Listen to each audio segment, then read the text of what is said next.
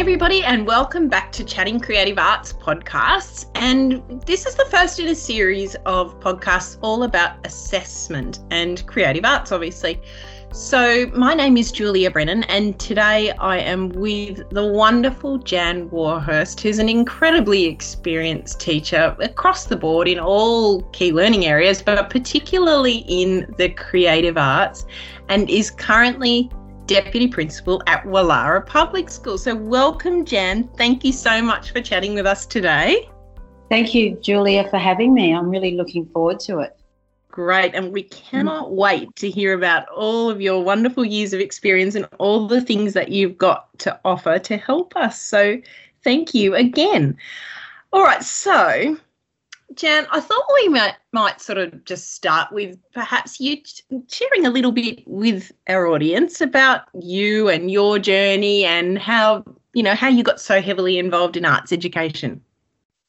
Okay, so all, first of all, I was going to also mention how I initially crossed paths with you um, when sure. when I, as one of the one of the ways that I've actually um, as a classroom teacher for since 1978 that I've found in teaching um, that contributes to my longevity in the profession is is by using and embracing the exciting opportunities provided by the Department of Education. And one of one of those was working with the um, choral teachers in the Department of Education, and that's when I first met you as a teacher, and you were conducting and leading some of those activities. And then I went to a workshop with John, Dr. John Saunders, and you were actually sitting next to me. So it was really exciting to cross paths at that time. Big, big blast from the past. That must have been a while ago, Jan. yeah, so yeah, it was in the city. Was at, at that time.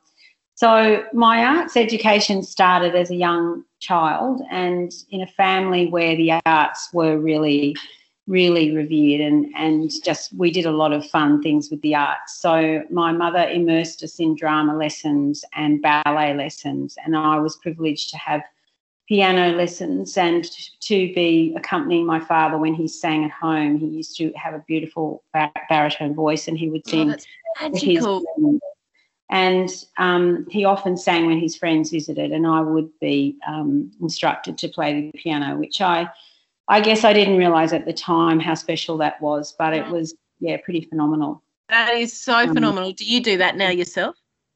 I, I, do. I sit down and play. I've got a grand piano and a pianola, and we've also got a keyboard. And these instruments were bought for my children mostly to play, and which they all which they all do at different times. That's fantastic. Good on you. So, in terms of um, that my journey starting. My arts education started like that. And then when I became a teacher, gradually I started to embed the arts into my own teaching. As you know, a young novice teacher, I was the one who could play the piano for kindergarten while they sat, while I stood there and sang, you know, many many songs one after the other. But it was it was really wonderful to hear them. And then we used to go and sing for parents and sing in shopping centres and that sort of thing. Um, fantastic. I bet so, you they all remember those days too. um, yeah, so that was um, how my arts education eh, journey started. And then as the time went on, I, uh, you know, adapted and reinvented myself through different programs and projects, which I'll talk about a bit later but it was in a in a um, career that has spanned such a long time. I have felt that the creative arts has been a constant, and it's also helped me to improve my practice every time. You know, every year, every with different various things that we did. Oh, that's yeah. fantastic. Thank you for sharing with us that story. So, I mean, you really filled in a little bit of my next question, which is how's the arts influenced your life you know professionally and personally. And i love that personal story that you've given to us. And yeah that's actually the same with me. It was the the thing that converted me over to the arts so much was having it just in my household. My dad was an artist but he would oh. sing along with that record player on on saturday. And you know he'd be belting out a bit of dolly parton and burl ives and it's such a beautiful fond memory that i have. Oh my goodness yeah, so he was a visual, a, he's a visual artist, or he was? Yeah, yeah, he was a visual artist. Well, he was actually a draftsman, but um, would sit there and draw and paint on the weekends as as well as singing. I don't know how good a singer he was, but he re- he thought he was pretty good. I thought he was pretty good too, actually, yeah, at the time. Yeah. Anyway. yeah, well, I didn't realise how much my dad loved it, I guess, until my sister, my younger sister, was going into a lot of musicals over at the boys' high school at Manly Boys High, and, and they need a father figure in Oklahoma. So my dad went and auditioned and got the part. So then he was in Oklahoma as he would have been probably 45 or something like that. And so all my friends were in this musical with my sister and my dad. so that was where I realised he was very confident, which ironically is um, more like my daughter Sam, who's got that confidence to, st- you know, to engage in the arts that way. Yeah. So why do the arts mean so much to you, Jan? So um, personally, they they influence my ability and my my my whole well-being in a sense. Um, I feel that um, my family and my extended family love the arts, and my children have interpreted their own experience with the arts as children and young adults, and they've done different things with the arts now that they're older.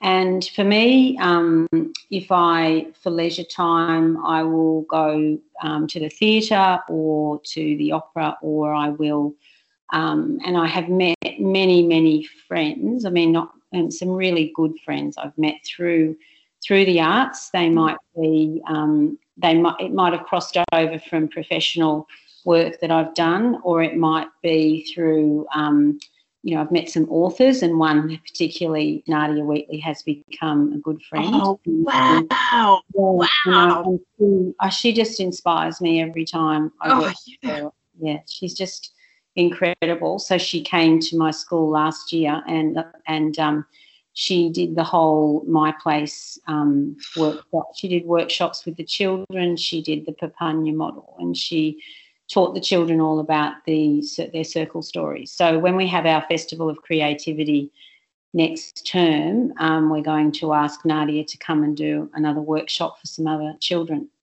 But she's she's really wonderful at um, working with professional learning with teachers as well.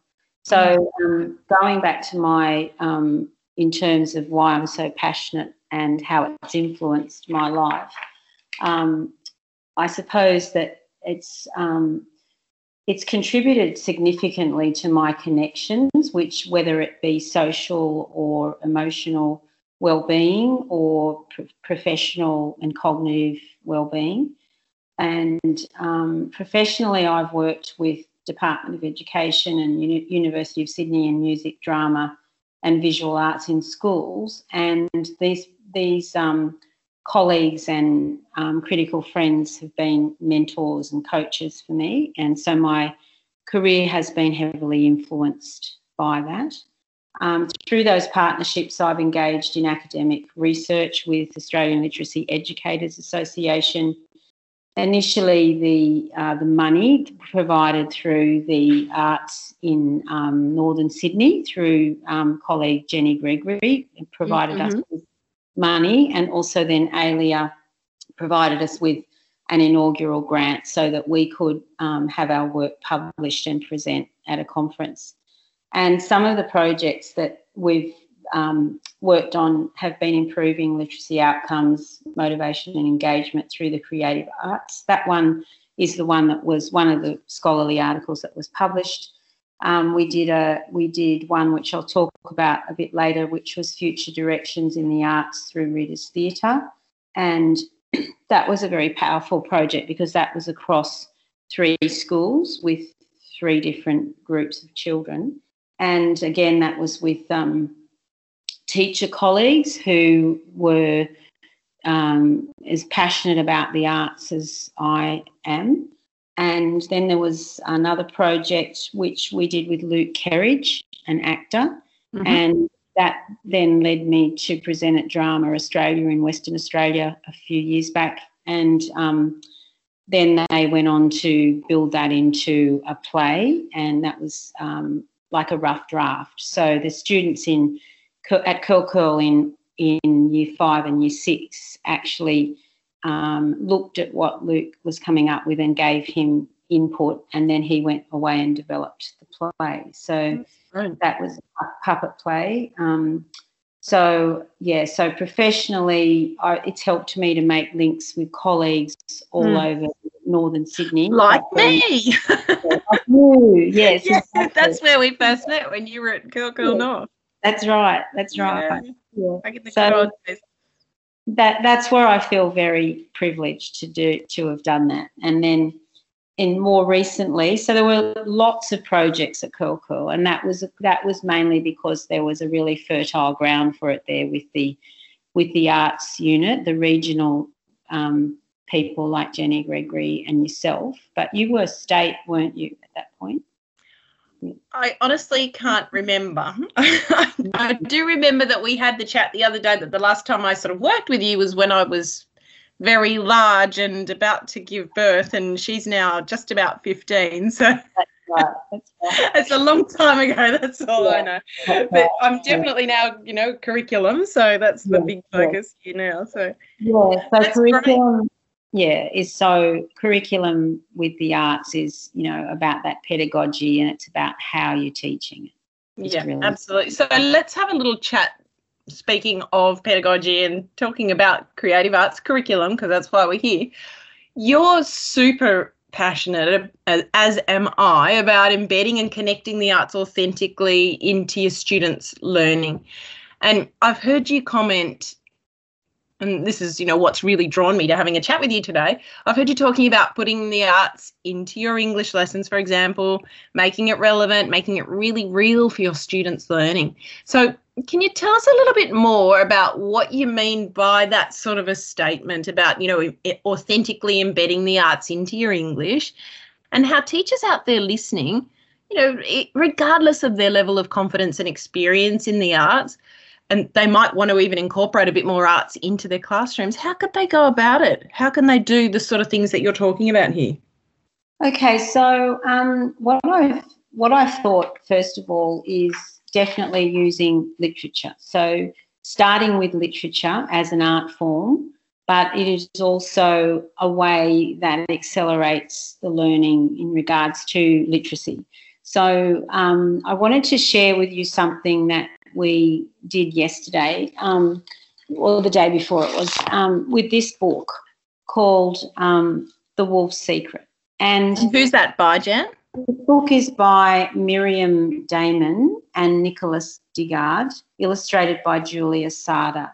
And what I found about this book was that it really was a year six class, and the initial attraction for the students was to the illustration. So the wolf has a secret, and as we went through the story, we found the spaces. So we don't read the book all at once. We we predict what may be happening in the story. So we've and we've documented this with the teacher. So predictions about what the story might be about, and then a real study of um, the illustrations as we went through.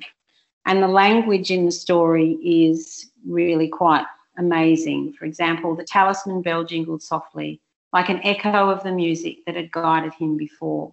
And and students chose their their favourite part to um, to draw, and then they also chose the language that sort of reached out to touch them. So what we found was that um, the students, and the students said this themselves, so we've actually um, written this down, that it was doing that that's helped them to observe more carefully what's what's happening in the story. It's helped them to uh, understand what the author's purpose is. It's um, and we culminated it a little bit on Tuesday in on Monday, that, and we said, okay, what are the what are the main concepts in this story? And so that well, they were incredibly sophisticated what they said about how you can't judge a book by its cover and you need to um, you know not all people are bad. There, there there's there, no one is all bad. So there was a lot of really um, looking at different perspectives in this story. Beautiful. And on this page here, where the wolf says to um, says he's telling the, the woman stories because her father has just died and she didn't turn around and she says, I will sing for you, but I am so sad and so lonely. And he says, You never need to be lonely again. I will tell you the tales of the forest, the mysteries of the trees and the beasts. And he says, Only promise me you will never turn around. So, what was interesting, there was a special needs student in the class, and students had to pick out by the time we'd read the whole story, they had to pick out what the critical points in the story were. And this one this boy never participates in the class. In fact he's he's always standing at the back or sitting at the back. Mm-hmm. gradually listened to the whole story and he wanted and so they all they all came up with a critical point in the story and they they produced that for the class like a frozen image mm-hmm. and yep. they had one of them had to come out of the image and to explain what was happening in that part of the story so he led that part with his group and it was quite it, it was quite moving because you could see how much that had touched him. So there are other there are other um, wonderful parts of the story that really obviously reach the children. But I think what what I'm saying is you start with the start with the literature, then you um, use um, you obviously preparing your your outcomes that you want to achieve. You're looking at your syllabus. It might be your um, learning intentions that you want the children to um, to work on. Looking at success criteria. But one thing that I notice is when when teachers use this approach is that they um, the pedagogy is the curriculum and it um, and it really it really influences the way the children engage. It also influences the depth of the work you get from the from the program. Um, it provides the arts provides a structure and a scaffold and a clear example, clear examples to demonstrate their understanding, and then the formative assessment comes from that.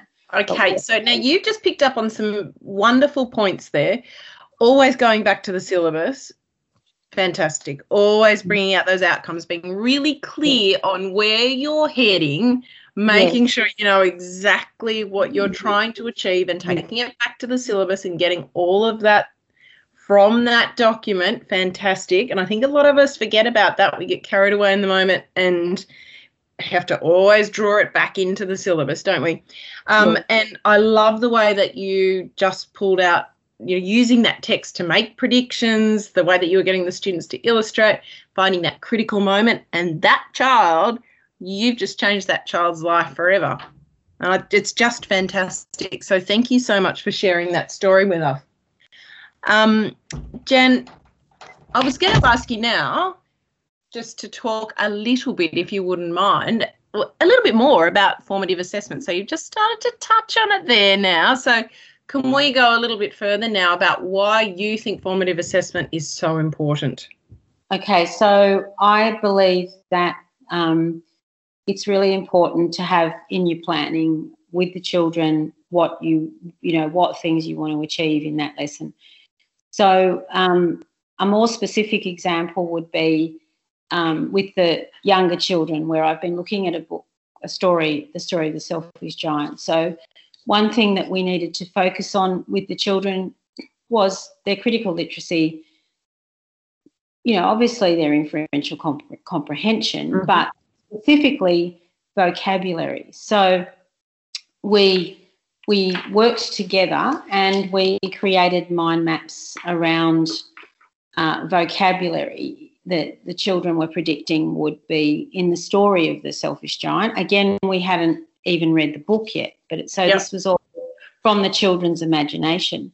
So when every, all the children produced their own, first of all, we did it together and then they produced their own, and I could immediately see. But there was a high level of success in that because everyone had had the scaffolding and everyone had been able to make their own mind map. And so then I was able to analyse those during the lesson and at the end of the lesson and to see what children had grasped that vocabulary. I also, throughout the lesson, I was taking note of who who was um, really um, able to articulate what what sort of a character he is and mm-hmm. to project into that character. So I think that's so important because then that leads me to my planning for the next lesson and then for the children to actually have that success with with that particular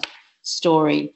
I also have thought that where it's creative arts and you are using formative assessment, the children are collaborating. So straight away they're they're achieving um, together and they're sharing and they are the owners of their own learning. So they're using their own imaginations. The feedback that then I can give them is real and authentic and connected.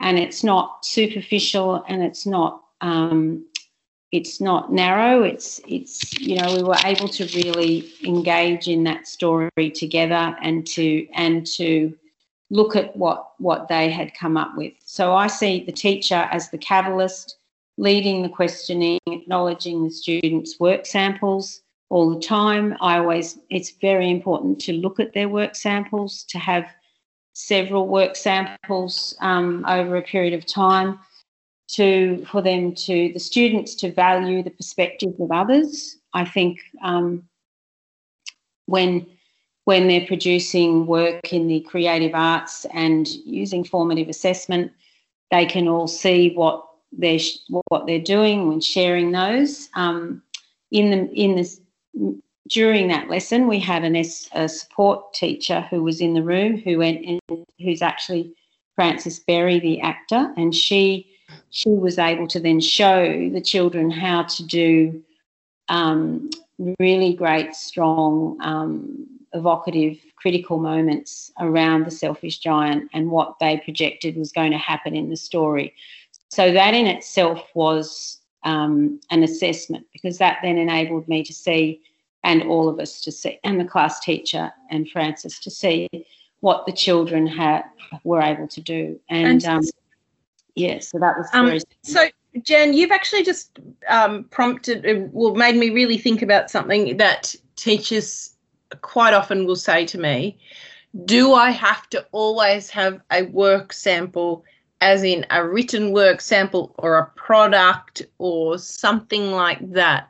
So let's just unpack that that phrase word work sample because it doesn't have to always be the final performance item or the drawing that they've done at the end of it it can be something that they're doing throughout correct so just even yeah. the process or where they're at in the process of doing things not just the yeah. product that's actually a really good point julia because there's one student in the class that at the beginning of the year seemed a little bit disengaged. And when I said to them, you know, as you do at the end of the lesson, okay, we'll go out to, to um, recess one at a time, and I said, look, look at the look at your mind map, look at the one that we all created together, um, spell one of the words that describes the giant, and one of the students that I had no idea how um, clever he was, he said um, forgivable, and then he spelt it. And this is a eight-year-old. So he spelt wow. forgivable correctly,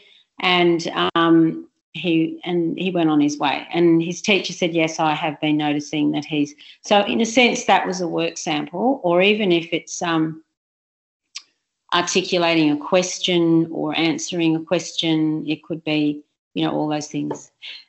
Great. Okay. Thank you, Jen. That's absolutely fantastic. I think, you know, if nothing else comes out of this, that realization that it doesn't have to be the end product that we're assessing here. It's an ongoing process. So thank you for really highlighting that. So um, you recently described to me some incredible changes that you'd seen in your students' results over the time over time through intervention with drama, and I'm assuming that's connected to the fantastic way in which you've described that you formatively assess and you use your consistent teacher judgment along the way with that. So, can you describe to us a little bit about those changes that you've noticed in your students? So, um, one one thing I've used over over the time um, as a teacher and also um, as a leader is that um, concept of pre and post testing. So it could be the pre testing could be um, you know a piece of writing where you've looked where you've looked at it. it could be a NAPLAN um, uh, result that you've seen. It could be the Neale analysis, which we actually used in one intervention. And we had some um, students in the group that had, you know, had really struggled with learning to read, and particularly in that, um, you know, learning to read phonetically and using letters and sounds and and all of that. So this particular group of students were assessed using the Neale analysis before we engaged in a program around readers' theatre. So we used the text "Who's Afraid of the Big Bad Book?" Mm-hmm. Children learned how to write their own their own readers' theatres, and the whole school really focused on readers' theatre at that time. And we um, which was very, very powerful. So I wasn't actually, my own class wasn't in the study, but there were two classes at, at my school. There were two at North Sydney Dem, and there were two at um, Manly West. So what we did was we analysed or we tested everyone in the Neale analysis at the beginning, the classes that were involved in the study, and then we tested them again at the end after it was it was um, it was actually two terms the program Mm-hmm. And um, so what they would, what the children would do would be each week they would um, work on their readers' theatres. They studied the book in literature circles to start with. Then they worked on their readers' theatres, and then they would stand at the front of the class and they would present their readers' theatres, and they would use um, they would wear glasses so that they knew, you know, felt that they were the actors. They wore wigs and then they ended up pre- presenting that to a festival at the end of the whole project. But there was um, many students went up several years in that program. Wow. In particular, child that had really struggled right through, and then um, what was interesting with her was that she went up three years in her reading through that through Readers Theatre. But then when I taught her in Year Six, she um, needed to, with her writing, she needed to draw pictures to tell the story before she wrote the story. And over the year, and she really improved her um, reading, but then she also became one of the main characters in our play about Skellig by David Almond, which we, we got into the State Drama Festival doing that play. Oh, well done. And I think you've just hit the nail on the head there too. With if we to action a change like you're talking about, and um, really see, excuse me, significant change that we need to look at a whole school approach as the best option yes. to do it, and then pulling out, as you've described there, one um, drama form such as Readers Theatre. Yeah. Great way to do it to action change across the whole school. And it's something that's really accessible to everybody isn't it? Yes. And we had a critical friend in that and a, you know she was an academic partner. That was yeah. Robyn, Robyn, professor Robyn ewing. So she was um, working with us as teachers and helping to guide us. And i really believe firmly believe that it's great to have those partnerships with universities and with you know bodies such as the sydney theatre company because then that helps to, it really inspires everyone. Mm. You know? And I said to one of my colleagues, I said to Gretel, what did we actually do in some of these projects? She said we inspired each other. So magical. Yep. Mm. And again, that's coming back to what you said about your students earlier, collaborating and all owning their learning.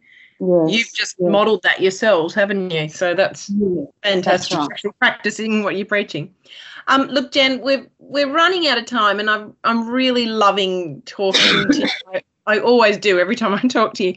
But I know that one of your great loves is the power of storytelling, and you know your eyes light up every time you talk about storytelling through drama. And to me, my in, my mind instantly goes to dance as well.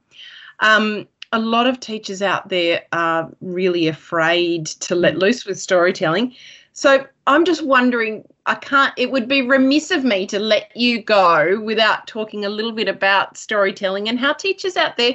I often hear, you know, particularly in stage three, teachers are a little bit worried about doing storytelling with the boys, particularly. So, fill us in on some of the gaps and how, you know, how it's worked for you and how maybe other teachers out there could go about taking on storytelling.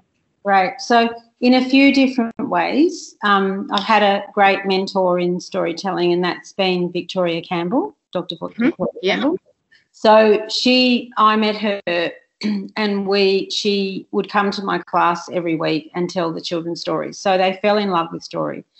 Then, um, through our literature program, we introduced um, we introduced stories such as myths and legends, and they really particularly grabbed um, the older students. So we did something, um, for example, Persephone and the pomegranate, and the children would. Um, we would read the story, we'd hear the story, we would tell the story, and then the children would write their own myths and legends, and then they were able to tell the story. But in terms of learning how to tell a story, um, I, I believe that you do need at least one teacher who can do it well and then they can teach others and then they can teach the children to do it. And then it carries over into their writing, and you'll notice that there'll be improvements in their writing. Um, there was also um, a project I did about the book Blueback, where I mm. asked the children to listen to a piece of music from um, it was the music from Deep Sea Dreaming from the Olympic Games in 2000, and mm-hmm. the children listened to the music and created a deep sea drama about it. And they used all of the um, all of the sea life that they'd read about in the book Blueback by Tim Winton. And this was actually really exciting because they told a story of, you know, perhaps it was the shark and the krill and, and Blueback himself and so on. And then they moved during telling the story, and that became a dance. And then we videoed them all, and then they came, came back and they wrote down the um, movements that their sea creatures had done, and it was amazing the power of the uh, language that they used. So that was because they had embodied, well, first of all, I think the music really helped them. I think mm-hmm. the um, I think the um, the book really helped them, the literature again, because they were inspired by Tim Winton's language. And then they were given the time and opportunity to work in groups and create their own undersea undersea draw, um, stories. And then you could turn that into a beautiful visual artwork as well, couldn't you? Well, we did, and we made a lot. We made a wall-sized mural where everybody sewed their own favorite oh. from the story, and I think that in that that beautiful mural is still back at the school. So talk all, about a cross arts experience that oh, is gold just there. Thank and you. And all of that, all of the um, students' calico squares were actually sewed into the mural, and they, oh, you know, they were so touched various oh. media. Yeah. Well, I don't actually think I need to ask the last question because you have completely answered it throughout our entire conversation today, Jen, which is, you know, why are the arts in general important for our students? Do you think you can sum it up in one sentence? Um, yeah, I think no pressure. I think particularly I was thinking about this, Julia. I was thinking it really helps you to differentiate seamlessly as well. And every every child feels included. It's real inclusion when you're assessing in the creative arts because everyone can achieve success. And obviously the teacher has to put a lot of time and effort into the planning but it's proven to engage and motivate children and you know young adults. And it also yes it improved all of the research that that I've done and I know a lot of other mm. academics have done, it shows that it, there's evidence that it improves learning outcomes. Oh, well, well done. That was very succinct. Well done. Thank you, Jan. I couldn't have said it better myself. That was amazing. Um, look, Jan, thank you so much for your time speaking to me today. I, look, I'm I'm super inspired, and I'm now thinking about all the things that I need to um, go back and work on to support our teachers further in this journey. Because, gee, there's some fantastic ideas in there. Thank you so so much. It's a pleasure. And I believe you're heading off to New Zealand in the morning for the birth of a, oh. a grandchild. So it doesn't get more exciting than that. So no, all the best fun. with your journey. And thank you again for your time talking to us today. Really appreciate it. Thank you for inviting me. Pleasure. And people listening, if you're looking forward to hearing more about the creative arts, and in particular, as I mentioned in this series on assessment, there will be more coming up. So make sure you subscribe and keep listening for more engaging conversations like the one we've just heard with the incredible Jan Warhurst. So thank you so much, Jan. It's a pleasure. I hope to see you again soon. Bye. Bye.